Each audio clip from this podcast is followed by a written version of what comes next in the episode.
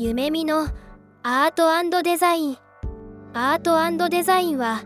これからのアートやデザインとその周辺領域にまつわる夢見メンバーの壁打ちの様子を外部にダダ漏れさせた生々しい会話が聞けるポッドキャストチャンネルとなっております。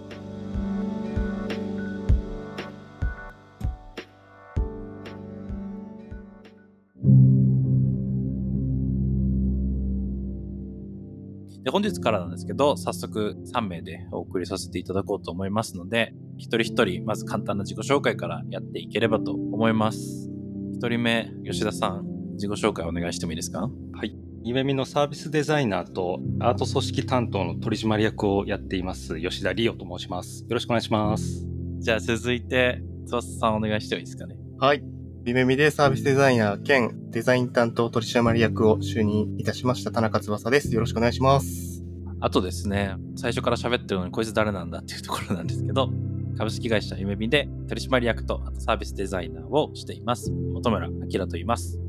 で今は一応デザインのところの取締役ではあるんですけど、まあ、今後翼さんにスイッチングしていく中で今年1年も取締役やらせてもらっております。こんな3人でお送りしていくチャンネルなんですけど、すごくゆるっとした内容なので、聞いていただける方がいらっしゃったら気軽に聞いていただきたいのと、あと今日喋る3人もリラックスして話していければと思います。ちなみに初回は何をテーマにするんでしたっけってとこなんですけど、タイトルは結局未定ですよね。タイトル未定ですね。第1回目はね。ただまあ、デザインっていうのが、まあ、夢にとってどういう意味を持つのかとか、なんかそういったざっくりとした話ではあるけれど、なんかそういった話ができればいいんじゃないかなと思います。夢見は2000年からやってる、基本的にはインターネットとかデジタル関連のサービスをお客さんと一緒に開発してるような会社なんですけど、ずっと基本的にはエンジニアリングの会社で、アートっていうのが出会ったのは最近昨年くらいから IT 領域の中でも、例えばアート思考みたいな言葉っていうのが結構トレンドになったりしていて、世の中のこう閉塞感とか、まあそういったものを打開していく思考として、やっぱりアートっていうのが、まあ注目を浴びているっていうのが結構背景にはあるかなと思います。夢見アートデザインということで、アートが先に来てるんで、まず、リオさんに、夢見でアートって何やってるんですかっていうところからいければと思うんですけど、いかがですか？まだ結構チャレンジングな取り組みかなとは思うんですが、これから本当に取り組んでいくっていうところでもあります。まあ、夢見っていうのはエンジニア組織だったりするんですけども、昨今のアート文脈とか、あとは例えばイーロン・マスクみたいな人たちって、エンジニア出身でありながら結構ビジョナリーだったりするっていうところもあるし、エンジニア組織の中にそういった明確なアートっていう考え方、それをこう介入させていくっていうのが、まあ、僕が取り組んでいきたいところではあります。現状、すごく大きな事例があるかっていうと、まだまだないとは思うんですけども、これから取り組んでいければなと思っております。続いて、翼さんに、夢見れデザインって何やってんの？話してもらえばと思うんですけど、どうですか？そうですね。夢見でデザイン何してるのっていうと、結構幅広いかなと思っていて、もともと経済産業庁からデザイン経営っていうのが出てたりとか、まあその巷とかで DX 推進っていうのがバズりワードとして出てきている中で、まあ夢見としては、アプリケーションとしてのデザインもそうですけど、まあ実際にそのサービス全般としてのデザインっていうのも取り組んでますし、もう少し踏み込んだ話をすると、各組織のところで、まあどうやってデザイン取り込んでいけばいいんだっけっていったところの支援出したりとか、まあそういったことも含めてデザインっていうのをコミュニケーションと捉えて、まあ、やっている部分があるのではないかなと思ってますね。夢見とデザインの出会いって、僕2019年に夢見入ったんですけど、僕入る前もデザインってあったと思ってて、この3人の中だとリオさんが一番フル株だと思うんですけど、どのぐらいからデザインって入ってました？今の夢見のデザインっていうものよりはもう少しカジュアルな形でもっと流動性が高いものとしてデザインがあった。ここ最近夢見の中でも特にデザインの例えばフレームワークだったりデザインのプロセスだったり、まあ、そういったものが、まあ、メンバー間ですごく共有されてきて、まあ、一定の整ってきたなっていう印象があります。ででも本村くんが入った時の印象はどうでした？整っていたかいなかったかみたいな ところの回答でいくと、いや、整ってなかったなとは正直なところ思ってますね。数年かけてようやく夢見のデザイン、夢見のなんかデザインの特徴みたいなのが少しずつ出てきたのかなっていう印象ですかね。で、なんか社内を見てると、それがちょっと一周した感じがあって、一周した上で、その中で自分はこっちの道を行くんだみたいな、少し独自の派生みたいな走り始めてるのかなとは思って、まあちょっと今後楽しみではありどうなるんだろうみたいなところは感じてますかね。そうですね。ここのポッドキャストを通じて得たいものとか伝えたいものとかありますか？個人的には、まあ、アート視点の話っていうのも入れていきたいなと思うんですけども、まあ、今だとね、やっぱ NFT アートとか、まあそういったあの Web3.0 とか、もうちょっと先の未来見据えた世界のあり方とか、ビジョンとはどういうものかとか、まあそういったものと現場の話っていうようなところ、実際にその、まあビジョンがビジョンだけであると、あまり、えっと、効果的じゃないので、まあ、それがどう実現されていくのかとかっていうようなところを話していきたいなと思います。翼さんとかどうですか？僕もね、少しそっち寄りではあるんですけど、サービス開発とか、まあ、プロダクト開発って文脈だと、どうしてもビジネスと開発とデザインっていうところには視点が行きがちではあったかなと思うんですけども、まあ、今後のことを考えると、まあ、ブーカっていう文脈もあるので、不確実性の高い世界の中でどうしていくかっていう観点で見たときに、アートの視点も必要かなっていうところで、そのビジネスっていうすごく大きなものに対してデザインとアートを取り入れたときにどうなるのかみたいなところを少しまあ話していければいいのかなっていうところですね。その文脈の中にもちろんそのテクノロジーとかも含めていければいいかなとは思っていて、まあそういった形でなんかこう話ができればいいかなとは思ってますね。本村くんはどうですか？僕はそうですね、直近で言うとデザインとビジネスっていうところの関係性が面白くて、どちらかというとビジネスから全ての物事を見た時に、ビジネスもデザインできるよねっていう感覚値が今あるんですけど、なんかそことアートがもたらす価値っていうところと、あとはビジネスをデザインするっていう中のアーティスト性みたいなところ、なんかその辺に出せると楽しいなと思っていて、3年後ぐらいにデザインアズワンっていうタイトルでなんか自費出版でも構わないのでなんか書きたいなと思って、そこの ネタ集めができればと、個人的には思ってますね。なるほど。楽しみだね。何を書くのか全くわかんないですけどね。初回ってことで今日は硬い感じにはなっちゃってるんですけど、ポッドキャストでいろんなテーマで話をしながら、まあこのデザインとかアートっていう周りのところで取り扱っていければと思ってます。で、今日この時間で残り話したかったところっていうと、まあ夢見てモバイルアプリとか、あとはウェブアプリかな。いろんなアプリを作ってる会社みたいなところでの認知があって、まあちょっとその認知は認知であの変えていきたいなっていうところではあるんですけど、アプリケーションをデザインするってどういうふうに皆さん捉えてるかってところで少し話せればと思うんですが、そもそもアプリケーションってどういうふうに考えてますか？まあなんか僕の場合は、まあアプリケーションって今の世界だと日常的に使うものかなっていう考えがあるので、まあ現代においては人の生活を豊かにするためのツールみたいなところかなと思ってますね。ツールっていうのは普通の物理空間にある道具と一緒みたいなそんな感じ。今までの生活の中でこのアプリ自分の生活を一番豊かにしてくれたよなみたいなのあります？なんかそうだね。料理とかするからね、クックパッドのアプリとかは結構使うので、まあ今まで本とか買ってたけど、身近な常日頃持つスマートフォンの中でその料理を作るためのレシピっていうのを得られるっていうのは、まあ、すごい豊かにはなったかなっていうのは思いますね。なんか僕が社会人になった時にはすでにクックパッドとか世の中に出回ってて自炊する時そこから始めたったんですけどそうすると検索できる幅でしかレシピ見つけられなくて最近 料理本レシピ本ばっか買うようになっちゃってて逆のパターンもあるなとかちょっと思いながら言ってました。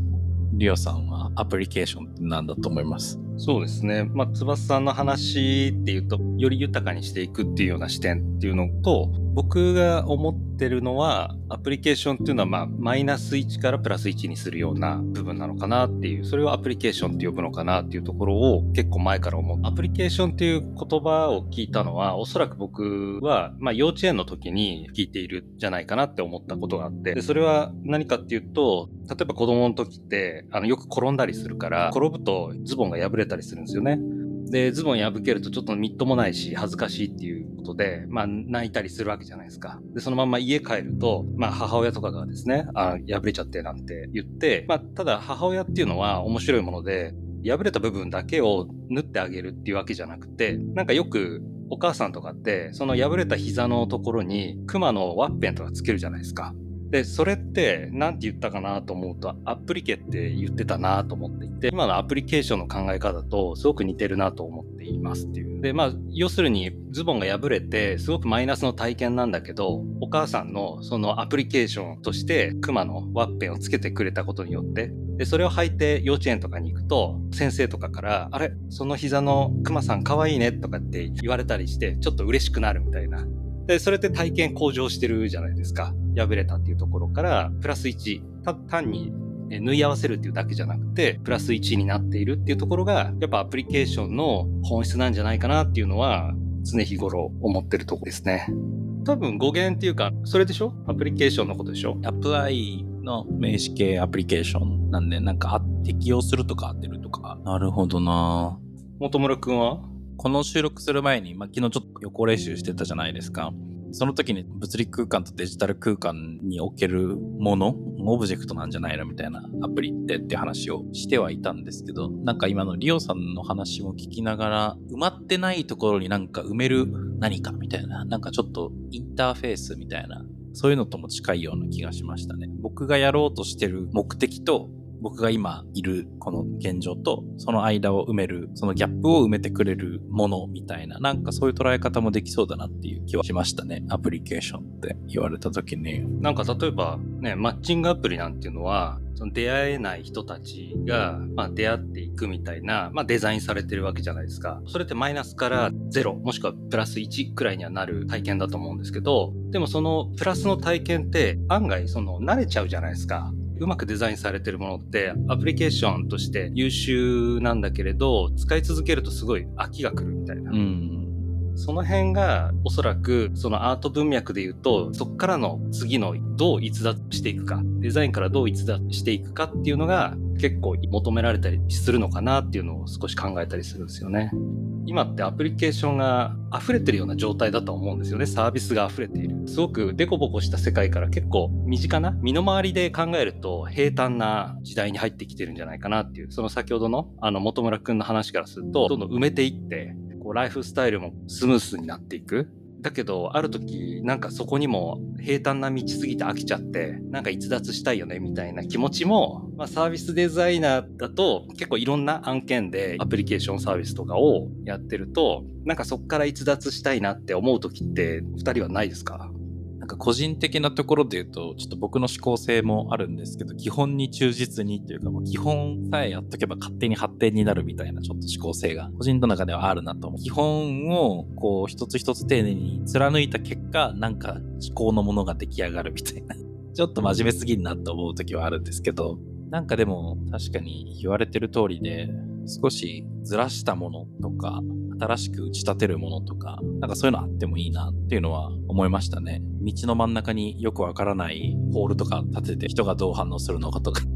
どうですか、ツアースさんは？逸脱の仕方っていうのがデジタルにとらわれすぎなくてもいいのかなっていう感覚はすごくあって、結構前から。2018とか9ぐらいかな。なんかリサーチしてた時に思ったのは、デジタルデトックスっていう言葉が一時期流行った時があって、で、その時にか何がされてたかっていうと、なんか瞑想とヨガとか、まあ、そういうちょっとスピリチュアル寄りなところでもあったので、アプリケーションが平坦になって、まあ、慣れてきてしまったからプラスワンっていうよりも、もう完全にそこから離脱するっていうのは一つのサービスデザインではあるのかなっていう気はしていて、まあ、ある意味その決められたデジタルっていうところから逸脱するっていうのは、まあ、ある意味アートにもつながるし、それを活用したサービスデザインにもなるのかなって気はしてますね。面白いですね。なんかさっき本村くんがクックパッドの例言ってたじゃないですか。クックパッドもなんていうか、一人で作るってことになったらすぐクックパッドをまずやるけど、でも実はちょっと検索とかで絞られてきちゃっていて、そっから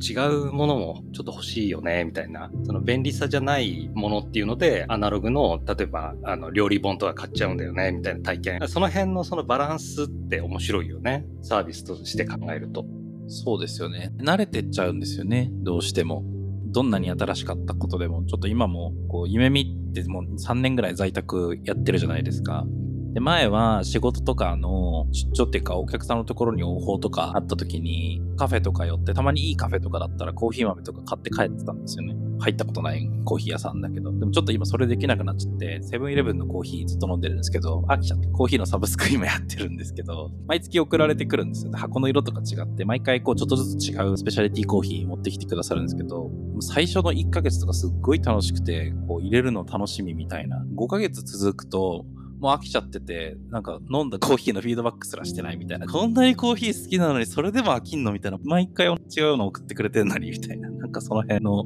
なんか自分ってだらしないなと思う反面、でもそれっていろんな人にある感覚なんじゃないのかなとか思いますね。なんかその辺の話ってちょっと面白いなと思ったのが、なんか慣れの種類も何個かありそうだなと思って、それでいいやって人も多分中にいると思うんだよね。慣れちゃって。でも逆に本村くんはそうじゃなくて、新しい刺激を追求するというような形で、またそこから慣れからの逸脱をまたしようとしてるのかなって気がして、その辺はちょっと面白いなっては。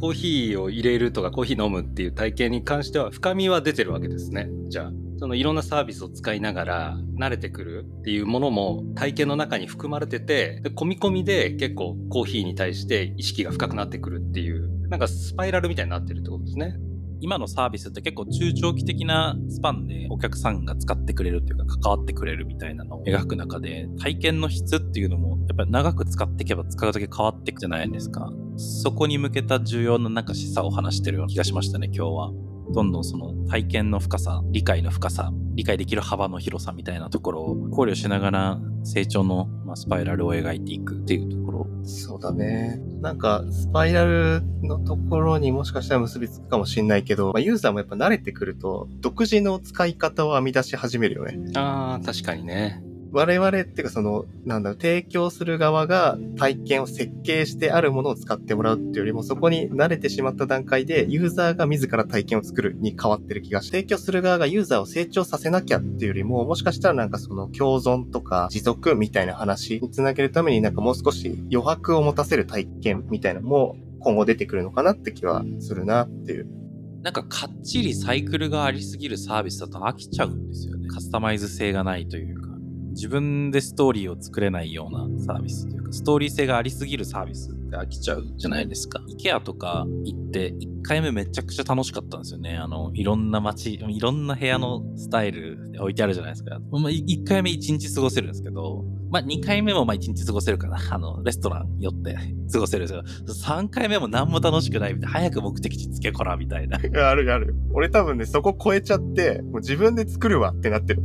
確かに IKEA って僕あんま最近は行かないんですけど、なんでかなって今聞いてると、まあ、確かにその最初っていっぱいある商品の中から、まあ、いろんなスタイルのあのデザインがあって、ああ、すごい面白いなって思うんだけど、結構その体験が何回も繰り返していくと、やっぱ効率性とか求めていくと、いや、ネットでいいな、みたいな、通販で同じような椅子でもいいかな、みたいな、そういった、あ、こういうテイストが好きなだけで、IKEA のこれが好きっていうわけじゃないかもしれないみたいな、そこら辺はありますね。服買う時とかもそうですね。あんまりなんかウィンドウショッピングしないんであれなんですけど、僕の妻も似たような感じで、いろんなお店に出歩いて歩き回って帰ってくるんですけど、何も買ってこないんですよね。見てくるだけで、ちょっと似たようなの楽天市場であったからこれ買って いろいろ見る前と見た後、そのウィンドウショッピング前と後で、いわゆるメンタルモデルみたいなちょっと変わるってことなんですかね。ああ、そうだと思います。なんか前提条件がちょっとユーザーの中で変わる。だからオフで買うかオンラインで買うかとかっていうような次の選択肢に考えがシフトしていくっていうね。なんかそれで言うとなんかその最初は本物が欲しかったけど、見ていくうちにぽいものでもいいやっていう移り変わりもしてそうですよね。多分それが体系化されてるのがいわゆるマーケティングっていう領域にきっとなってるんでしょうけど、話を戻すとね、そのサービスとかアプリケーションのデザインっていうところをしていく上でも、やっぱりその体験っていうのが何回も使っていくと、やっぱりユーザーって意識変容が起きて、それがいいか悪いかはまた別だけれど、まあ、さっき本村くんが言ったようにクックパッドって超便利じゃんっていうフェーズから、いやーなんかこのピンポイントで当たっちゃう感じがなんかもう見慣れちゃうんだよねみたいな、なんか他食べたいんだよねみたいな、こう変わっていくみたいな、なんかその辺って考えて設計していくとやっぱ、まあ重要だし面白いポイントかなって思いますね。いや、ありがとうございます。最初はどうなるかと思ったんですけど、とりあえず初回分はなんかいい形で終われそうだなと思ってるんですが、まあまあ最初の方は僕ら3人でいろいろと喋っていくんですけど、ベースつかみ始めたら、もっとテーマ一つに絞って深くそのテーマに精通したゲストの方々とかもお呼びしながら喋っていければと思ってます。